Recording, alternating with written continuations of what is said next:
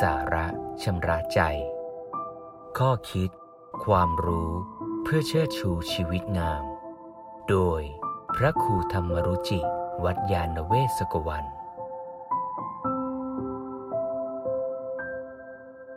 ให้เล่นกับเด็ก อย่าหลอกเด็ก ไม่มีใครอยากถูกหลอก มีเรื่องของเด็กผู้หญิงคนหนึ่ง ชื่อหยวนหยวน อายุประมาณ 7-8 ขวบ ปกติเป็นคนที่มีนิสัยล่าเริง อัธยาศัยดี ช่วงหลังคุณแม่สังเกตว่าลูกสาวซึมไปไม่ค่อยล่าเริงเหมือนเดิม วันหนึ่งก็สะดุ้งตื่นขึ้นมากลางคืน ร้องไห้ ฝันร้าย แม่ก็สงสัยเอ๊ะทำไมเป็นอย่างนี้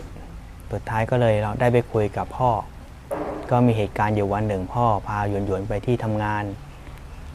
แล้วก็ฝากไว้กับเพื่อนๆ เพื่อนๆก็เล่นกับหยวนหยวน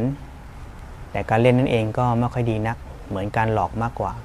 คือหลอกให้หยวนหยวนเรียกตัวเองว่า ให้เรียกลุงก็ปู่สิหยวนหยวนก็ไม่คิดอะไรก็เรียกปูปู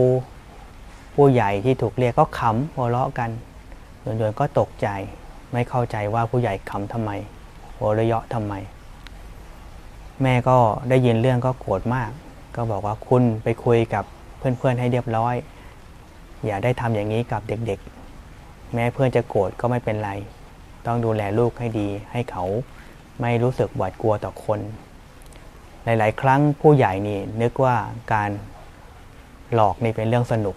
แต่คนถูกหลอกไม่สนุกด้วย การเล่นกับการหลอกต่างกันยังไง การเล่นนี่ในภาวะหนึ่งคือคนเรารู้สึกว่าเราเสมอกัน อยากจะทำให้คนที่อยู่ด้วยกันมีความสุขสนุกสนานไปด้วยกัน แต่การหลอกนี่มีมิติหนึ่งคือคนที่หลอกคิดว่าตัวเองเหนือกว่า เก่งกว่า สามารถจะชักจูงเขาให้เป็นอย่างที่ตัวเองต้องการได้ ภาวะเหล่านี้เองไม่เกื้อกูลต่อคนที่อยู่ด้วย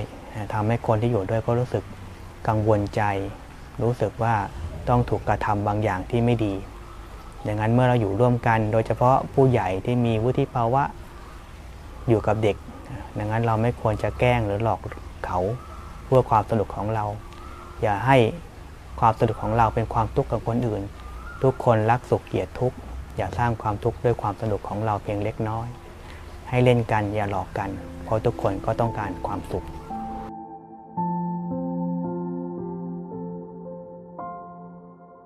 ติดตาม ข้อคิด ความรู้ เพื่อเชิดชูชีวิตงาม กับรายการ สาระชำระใจ โดย ระครูธรรมรุจิ วัดยาณเวศกวัน